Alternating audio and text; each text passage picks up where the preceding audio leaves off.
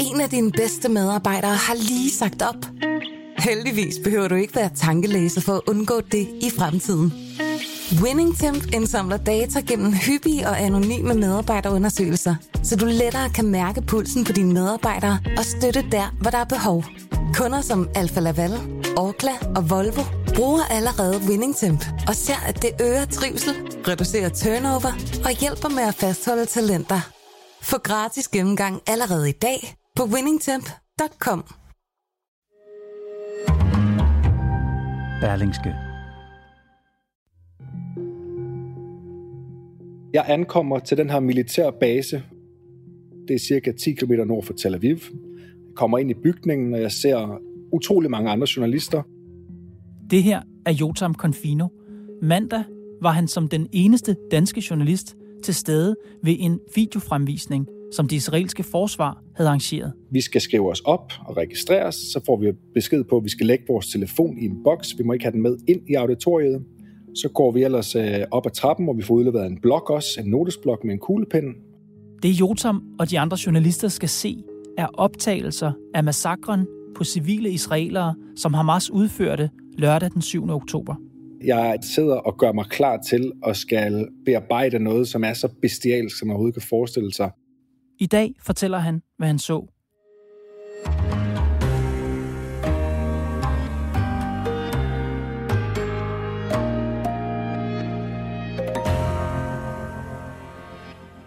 Jotam, nogen kan måske genkende din stemme fra TV2 News eller P1. Jotam Confino, velkommen til programmet. Vores seere kender dig som korrespondent fra Israel. Jotam, hvad er det, der er på spil i Israel lige nu? Vi også fra Tel Aviv er nu Jotam Confino. Og så er der nok også nogen, der, der aldrig har hørt om dig før. Hvad skal man vide om dig? Jamen altså, sådan helt øh, basic, så øh, hedder jeg jo Tam Confino. Jeg er 33 år gammel. Jeg bor og arbejder i Tel Aviv til daglig, og jeg er det, man kalder fuldtids freelance øh, korrespondent, hvor jeg arbejder for danske medier, men jeg har også faste aftaler med udenlandske medier, blandt andet CBS News, og specielt under krigen her har jeg dækket for utrolig mange medier, netop fordi, at øh, der er meget behov for dækning. Udover det, jamen, øh, så har jeg en øh, israelsk far, jeg har en dansk mor, men jeg er opvokset i Danmark og har boet i Israel de sidste seks år. Og det, det her er jo en konflikt, hvor mange meget hurtigt vælger side. Jeg tror, at en del af dem, som sympatiserer mest med palæstinenserne, de vil måske slukke nu faktisk. For de tænker, åh gud, nu skal vi høre en, der på en eller anden måde støtter Israel, eller ligesom er, er, er partisk i forhold til Israel. Hvad vil du sige til dem? Jeg synes jo først og fremmest, det er utroligt trist, at det er det, der er øh, tilfældet, for det, det ved jeg. Og jeg synes, at jeg vil benytte mig af lejligheden til at sige til de mennesker, at de skal prøve at kigge sig selv i spejlet, om de vil stille samme spørgsmål til en anden dansk journalist med en anden udenlands baggrund, som dækker et helt andet område. Det tror jeg ikke, de vil. Og øh, jeg synes, at det her det er et udtryk for en ekstrem racisme. Jeg synes, man skal dømmes på det, man siger, og ikke på ens baggrund. Så hvis de på nogen måder kan filtrere det, jeg siger, og kan dokumentere, at jeg er en propagandist, jamen, så so, so be my guest. Og, og Jotam, nu ja. har jeg jo faktisk kigget på øh, nogle af de ting, du siger, og for dem af lytterne, der ikke kender din øredækning, så kan du måske, kan du ikke sætte et par ord på, hvad hvilke ting du ellers har dækket øh, journalistisk? Jo, Helt klart.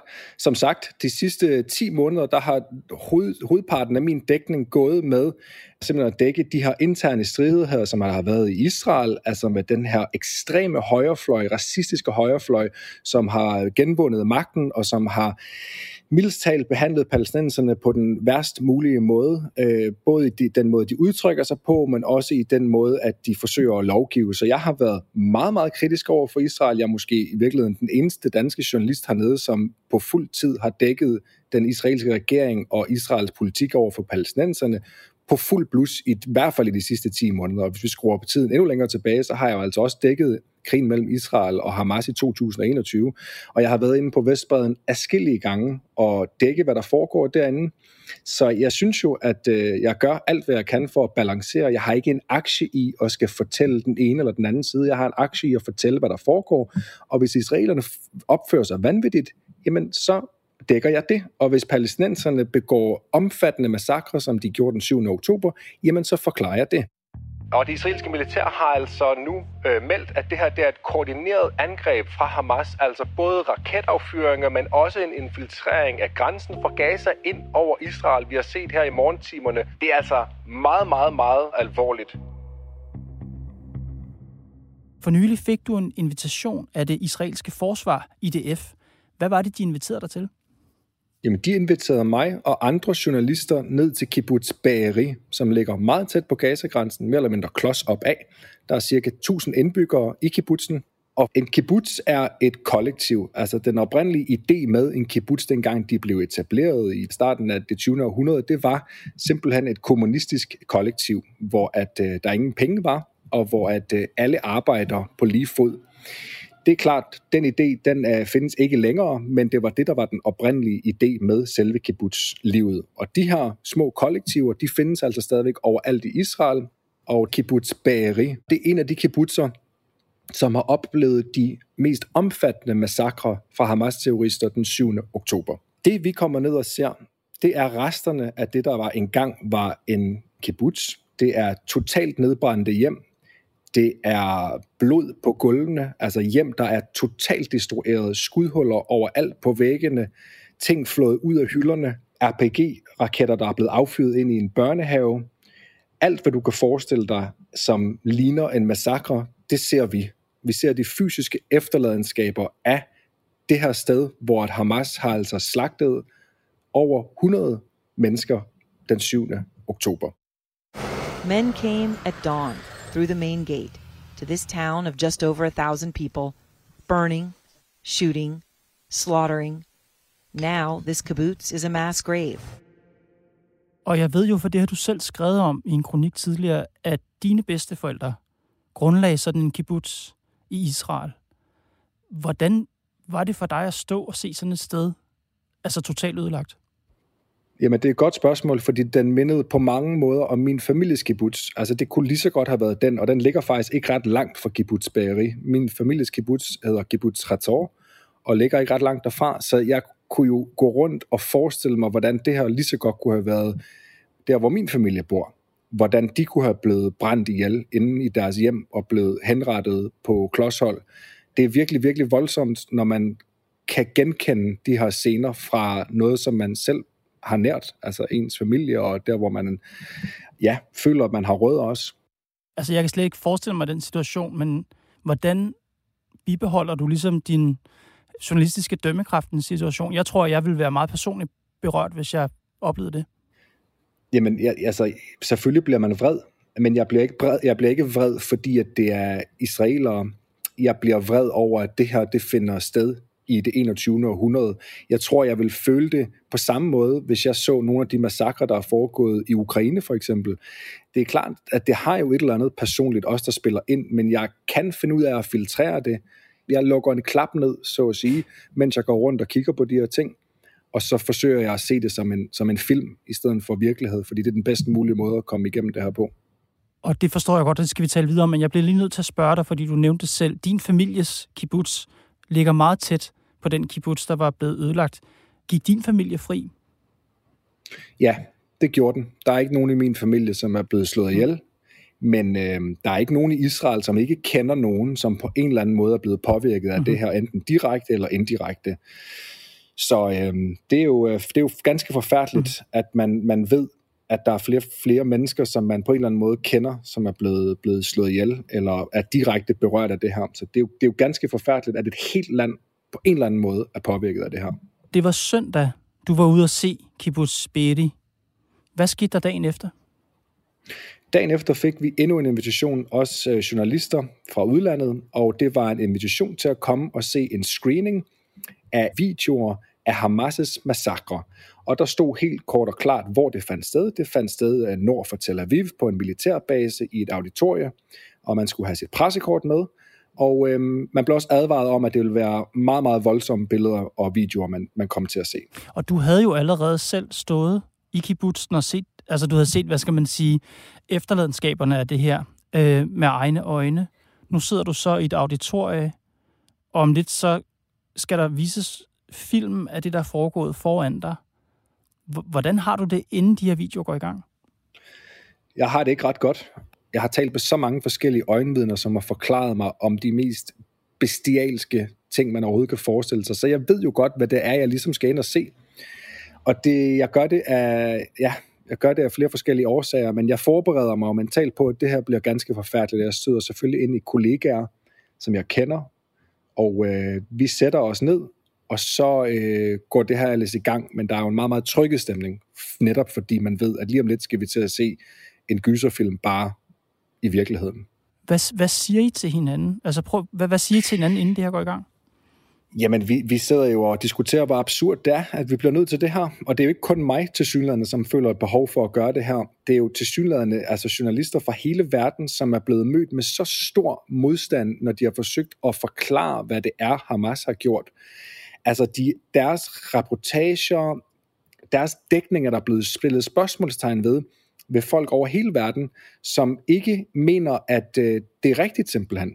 Altså, det er en benægtelse af, hvad der er foregået, på trods af øjenvidner, mm. på trods af, af de scener, vi har set, og specielt det med øjenvidnerne, der bliver jo stillet spørgsmålstegn ved, hvordan kan man tro på et øjenvidne, som er israeler? Det er jo, det er jo en fuldstændig sindssyg tanke, mm. at vi skal så langt ud, at os journalister og den israelske regering, for den sags skyld, bliver enige om, at okay, altså, vi bliver nødt til bare at se det her videomateriale, hvilket er meget ualmindeligt.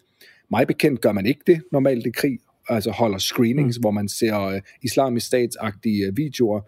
Men vi bliver enige, både journalisterne jo og regeringen sammen i, på en eller anden måde blev enige om, at jamen for os journalister bliver vi nødt til at kunne sige, okay, I tror ikke på de øjenvidner, vi har talt med, jamen så ser vi det for mm. jer. Så må I tro på os. Altså, det er jo det, der er hele ideen med det. Well, first tonight, the Israeli Defense Forces showed 100 journalists in Tel Aviv what they say is unedited footage of the Hamas terror attacks to counter a spate of denials. One of those in attendance was Jotam Confino.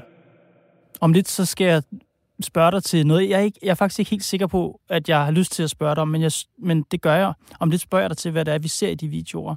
Men kan du ikke prøve at forklare folk først, altså hvad er videoerne? Prøv, prøv at forklare, hvad billedmaterialet er. Altså, det er høj kvalitet GoPro-kameraer, altså dem, nogen, der sidder i hovedet på Hamas-terrorister.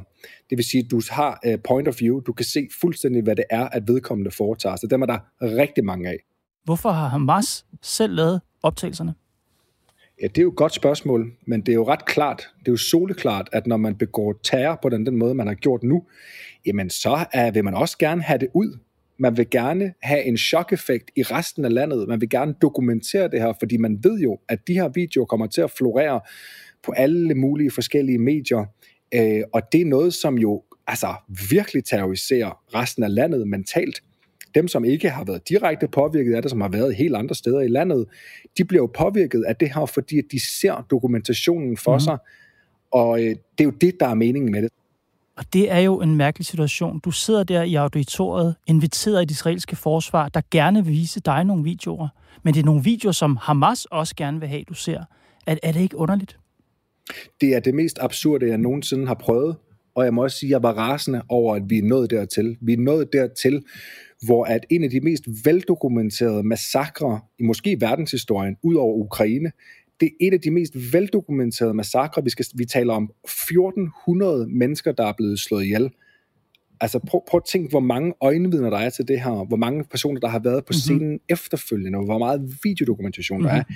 er, at vi er nået dertil, hvor jeg skal sidde ved siden af kollegaer at gennemgå altså, billedmateriale og, og, og videomateriale af de mest forfærdelige ting, man kan forestille sig. Det er simpelthen så langt ude. Men vi er jo i en tid nu, hvor at man kan bruge ordet fake news til bare at afvise alt.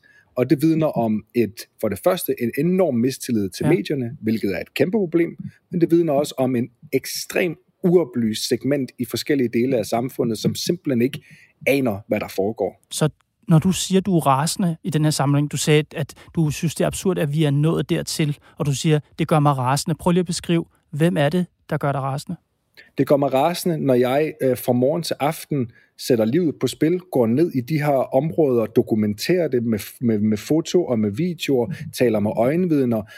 Når jeg hører på alle de her historier gang på gang på gang, og er et, under et enormt psykisk pres, men, og, og samtidig forsøger at holde mig professionelt og balanceret og forklare, hvad der foregår inde i Gaza, når jeg gør det fra morgen til aften, og jeg stadigvæk bliver mødt med på sociale medier, dit sionistsvin, propaganda, israelske mm-hmm. møgsvin, alle de her ting, og hvor er videoerne, hvor er billedmaterialet, Free Palestine, mm. og jeg bliver mødt med det der hver eneste gang, jeg deler noget, jamen jeg, jeg, kan, jeg kan simpelthen ikke forstå, mm. hvordan man kan være så afstumpet, at man kan afskrive så overvældende dokumentation, og at det eneste, det er baseret på, det er rent og sker enten jødehad, eller decideret racisme, altså det er det jo begge to, kan man sige, eller bare had til Israel, og jeg synes simpelthen, det er skammeligt, at der er nogen, der kan få sig selv til det. Så vil jeg så sige, der er jo selvfølgelig mm. også folk på den anden øh, yderste højrefløj, som er, støtter israelerne, som jo også førhen har afvist det, der mm. er mhm. foregået inde på Vestbreden som fake news. Så det er jo ikke, fordi det kun er den ene fløj, men lige nu er der altså en massiv kampagne i gang for at underminere det, som vi journalister, vi render fra morgen til aften og forsøger at dække.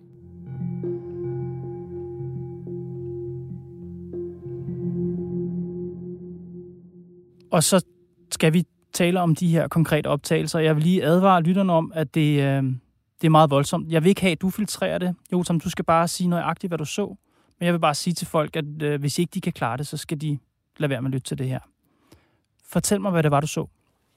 Ja, jeg tror, det jeg vil starte med at fortælle, det er en scene, hvor vi har et overvågningskamera fra et hus, hvor man kan se en far i underbukser med hans to børn, også i underbukser. De er cirka 7 og 9 år gamle. Man kan se, at de er paniske, fordi der, de kan høre skud udenfor. Det er tidligere om morgenen. Det er her, hvor Hamas de infiltrerer øh, det her område, hvor de bor i. De løber ud over øh, terrassen og ind i det, der ligner et bombesikret rum, men der er ikke nogen dør i det her bombesikrede rum. Og alt imens de gør det, så kan man se øh, ud af øjenkrogen fra det her kamera, at der står en Hamas-terrorist og gemmer sig. Og lige så snart de er gået ind, helt nonchalant, så tager han en håndgranat, kaster det ind i rummet, som om det var et æble, eller som om det var fuldstændig ligegyldigt, kaster det ind, og så et ordentligt knald. Og du kan se, at, at faren dør med det samme, fordi han, hans krop, den, den flyver ud. Altså, så man kan se, at han ligger helt, altså, han er livløs. Og de to børn, de går ud derfra, og har for det første blod på sig, og er meget forvirret. De er i chok. De kan, altså vidderligt granatchok. Jeg ved jo ikke, hvad der er sket.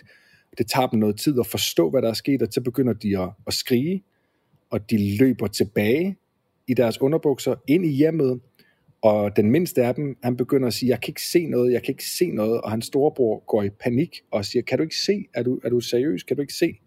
Og så begynder de ellers begge to at græde og råbe på deres far. Og imens det her sker, der står Hamas-terroristen øh, inde i hjemmet, han er kommet tilbage, han åbner køleskabet og tager en flaske med vand, og drikker den helt, helt sådan, helt afslappet, som om der ingenting er hent, og så spørger han øh, børnene, om de kunne tænke sig noget at drikke. Det er en af de scener, som øh, vi ser, hvor der går et gys igennem publikum. Da det klip stopper, hvad sker der med de to børn? Det er jo lige præcis det. Det, der er så absurd, det er jo alle de her klip, de stopper jo bræt, fordi at der er så mange af dem, og den kombination af videoer, som der er samlet, forsøger jo at vise så mange som mulige eksempler på, hvad Hamas har gjort. Så mange af de her ting stopper jo altså bræt, og så lige pludselig så ser man en ny scene, et helt andet scenarie, et helt andet sted, øh, andre mennesker, og, og sådan, for, sådan foregår det hele filmen igennem. Det næste, jeg synes var ekstremt voldsomt, var to Hamas-terrorister. Vi klipper til en ny scene. De står inde i et gennemsmadret hjem, fuldstændig ødelagt har røg derinde. Øh, jeg, jeg ved ikke, om det har været forbrændt eller hvad det er, men det er meget røget derinde, og det er meget, altså det er et smadret hjem. Og man kan se, der er et bord, et spisebord, og neden under spisebordet, der sidder der øh, en lille pige øh, og gemmer sig. Altså hun, hun er fuldstændig hunderad og gemmer sig, og jeg vil igen, det er svært at vurdere præcis, hvor gammel hun er, men man kan jo se på hendes ben blandt andet, altså hvor, hvor store de er. Jeg vil, igen, jeg vil skyde på, at hun har været måske syv eller otte år gammel. Er der lyd? I det her, der er der lyd, men den er ret dårlig, fordi der er rigtig meget skyderi i baggrunden også, og det eneste, man rigtig kan høre, det er, at de to Hamas-terrorister, de taler sammen, men der er ikke nogen, jeg kan ikke huske, hvad de siger, for mm. at være helt ærlig. Det er jo, altså, jeg, jeg kan ikke huske, hvad de siger mm. til hinanden. Det eneste, jeg kan huske, det er, at lige pludselig, så bukker den ene Hamas-terrorist sig ned med hans gevær, og skyder hende og dræber hende, som om det var ingenting. Prøv bare at fortsætte, øh, hvis ja. der er andre eksempler, du vil give os. Ja, det, det næste øh, eksempel, vi ser, det er øh, også et GoPro-kamera fra en Hamas-terrorist, som filmer... Øh, ja, han, han, han, han filmer, hvordan at han øh, bruger en skovl til at forsøge at hugge hovedet af jeg ved ikke, om det er en død person, om det er en død mand, eller om han stadigvæk er i live. Det er meget, meget svært at vurdere, men han ligger ret livløs på jorden, og så begynder han ellers bare med en skovl, mens han skriger Allahu Akbar og forsøger at, at hugge hovedet af ham, altså, at, altså halshugge ham, og han bliver ved og bliver ved. Og det ser vi i, jeg ved, jeg vil tro 15 sekunder, og vi kan se, hvordan hovedet bliver mere og mere massakreret, og så klipper det igen. Du sidder der i 35 minutter. Hvad sker der så? Jamen, jeg vælger simpelthen at gå, fordi for det første så ryster jeg så meget, at min notesblok, den er simpelthen, øh, ja, det, det, jeg, jeg kan mærke, at jeg kommer ikke til at få meget mere ud af det her. Jeg har rigeligt med bevismateriale til, at jeg kan gå ud igen og sige, at nu kan vi dokumentere, at det her er sket for 20. gang. Så jeg vælger simpelthen at gå efter de sidste, øh, da der er 10 minutter tilbage, og der er flere, der er gået end mig. Det er ikke kun mig, der er gået. Så jeg går ud og ser en kollega, en fransk kollega fra fransk tv, og vi står og ryster på hovedet og ved nærmest ikke, hvad vi skal sige til hinanden, og prøver lige at diskutere lidt, hvad det er, vi har set, og så, så bliver jeg nødt til at tage videre, fordi jeg skal jo på arbejde.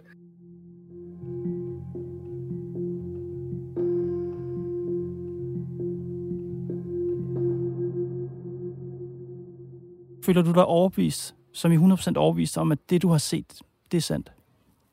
Ja, og det gør jeg, og det skal jeg forklare, hvorfor jeg gør. Hvis det her havde været en, et lille terrorangreb, altså med få ofre, med få øjenvidner og med meget lidt videomateriale, så kan man som journalist godt altså stille nogle spørgsmål til, hvad der er, der er sket, specielt hvis man ikke har fået lov til at være på stedet, men det eneste, man har set, det måske og har talt med, det er et øjenvidne og en video fra en speciel vinkel. Så kan man godt altså stille nogle spørgsmål, det skal man også. Men det her er som sagt så overvældende, det er så mange mennesker, vi taler om, at det er ikke propagandister, det er ikke talsmænd for den israelske regering, som har været ude og se det, og det er kun dem, der har måttet få lov til at se det. Mm. Der er jo en grund til, at det israelske militær tillader alle medier, lige fra CNN til BBC, til mig, danske medier, og jeg repræsenterer også andre internationale medier, at vi får lov til at komme ud og se det her med vores egen øjne og lugte afbrændte huse, hvad der lugter af død og afbrændt, mm. øh, afbrændte lig. Og samtidig med det, at vi ser videodokumentation, for jeg kan jo genkende Kibbutz Bageri, som jeg har været i fra nogle af de videoer her. Så jeg er simpelthen altså 150% sikker på, at alt det her er foregået. Om, om, lige omkring øh, videomaterialet, der kan jeg så sige, at jeg er så sikker på, at det er rigtigt, at både fordi jeg selv har været på stedet, men også fordi jeg har talt med alle de her forskellige øjenvidner, som bakker op om, om det, jeg ser på videoerne, men også fordi, at hvis Israel tog en chance ved at lave en 45 minutters lang fake news video til over 100 forskellige medier, som alle sammen har enorme ressourcer og er meget, meget dygtige. Vi snakker om de bedste medier i verden.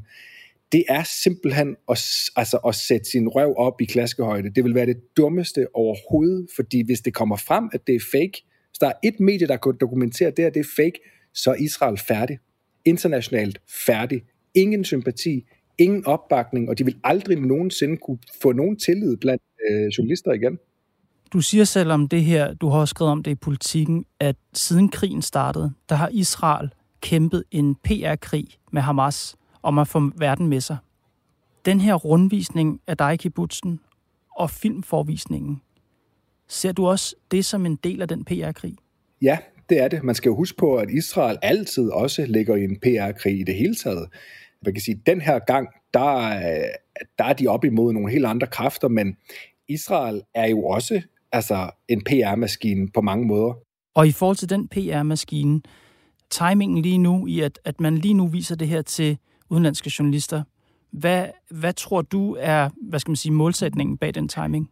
Der er to mål. For det første, så er det, at man har oplevet, hvor mange mennesker verden over, der så tvivl om det her. De sidder jo også og holder øje med sociale medier. De sidder jo og holder øje med, alt det, der bliver delt fra CNN og BBC, af de her massakre, som jo er blevet dokumenteret, ikke så meget, men de er blevet dokumenteret, de kan jo se, hvor mange, der retweeter og kommenterer og skriver fake news mm-hmm. og propaganda. Mm-hmm. Så de har en interesse i, at okay, den er åbenbart ikke siddet inde på lystavlen, derfor bliver vi nødt til at få journalisterne til selv at se det, så de kan gå ud og sige, at de selv har set det. Og det andet er, at fokus, og det kan jeg skrive under på, fordi jeg har dækket det altså nærmest time for time siden dag et, fokus er gået fra øh, at fokusere de første par dage på, hvad der egentlig er foregået. Hamas er stadigvæk på Israels territorie, hvad foregår der? Omkring dag 4, hvor Israel lukker for strømmen, så begynder det lynhurtigt at, at vende sig. Altså fokus begynder med, med hastige skridt at fokusere på Gaza. Mm. Og fra dag 5 og frem, der er det meget, meget let, man hører om de her massakre. Det bliver en fodnote i krigen, og stort set 80% af de spørgsmål, jeg får i løbet af en dag, det er ligegyldigt, hvad for et medie jeg er på, om det er The Times Radio, eller BBC, eller hvad det er. Jeg vil sige, nærmest 80% af de spørgsmål, jeg får, det handler om den humanitære krise i Gaza. Så Israel kan jo ikke forstå, at en af de mest omfattende massakre i det 21. århundrede er blevet en fodnote på så kort tid, kun fordi det er Israel. Det er, jo, det er jo det, man føler, at det er kun fordi, at det er Israel, det går ud over, så er folk fløjtende ligeglade med, hvad der er sket. Hvad tænker du om, at mediernes fokus så hurtigt ændrede sig fra massakrene i øh, kibbutzerne blandt andet, og så over til situationen i Gaza?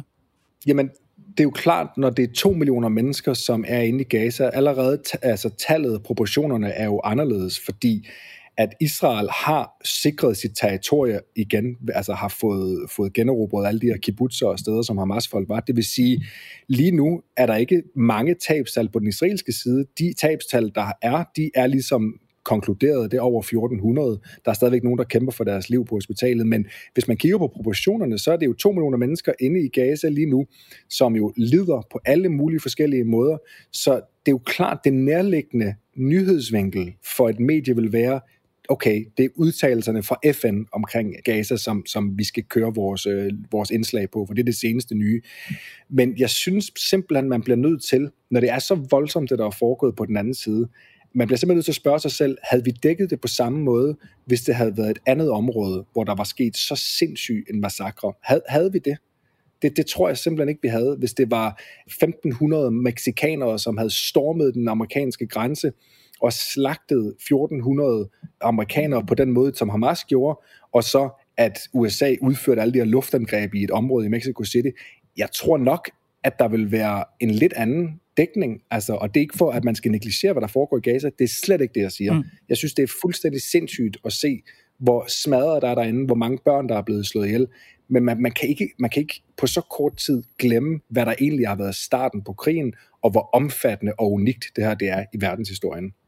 Vil det lykkes for Israel at legitimere deres adfærd i Gaza lige nu ved at holde fokus på massakrene?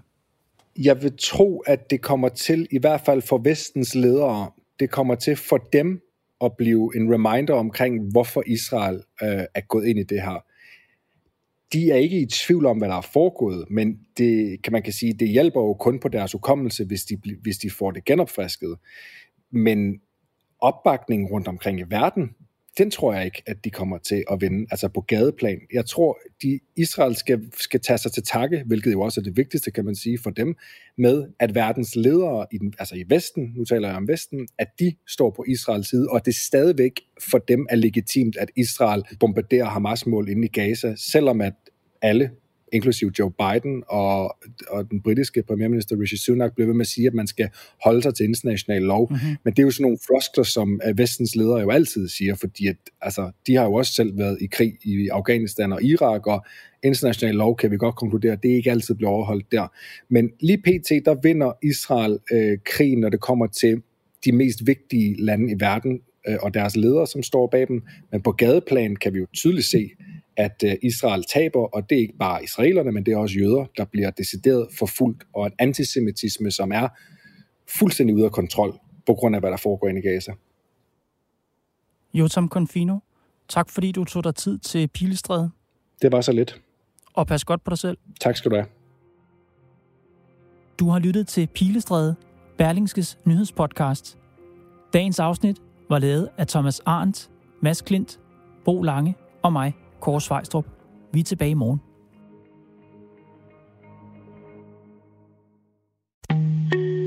En af dine bedste medarbejdere har lige sagt op. Heldigvis behøver du ikke være tankelæser for at undgå det i fremtiden. WinningTemp indsamler data gennem hyppige og anonyme medarbejderundersøgelser, så du lettere kan mærke pulsen på dine medarbejdere og støtte der, hvor der er behov. Kunder som Alfa Laval, Orkla og Volvo bruger allerede WinningTemp og ser, at det øger trivsel, reducerer turnover og hjælper med at fastholde talenter. Få gratis gennemgang allerede i dag på winningtemp.com.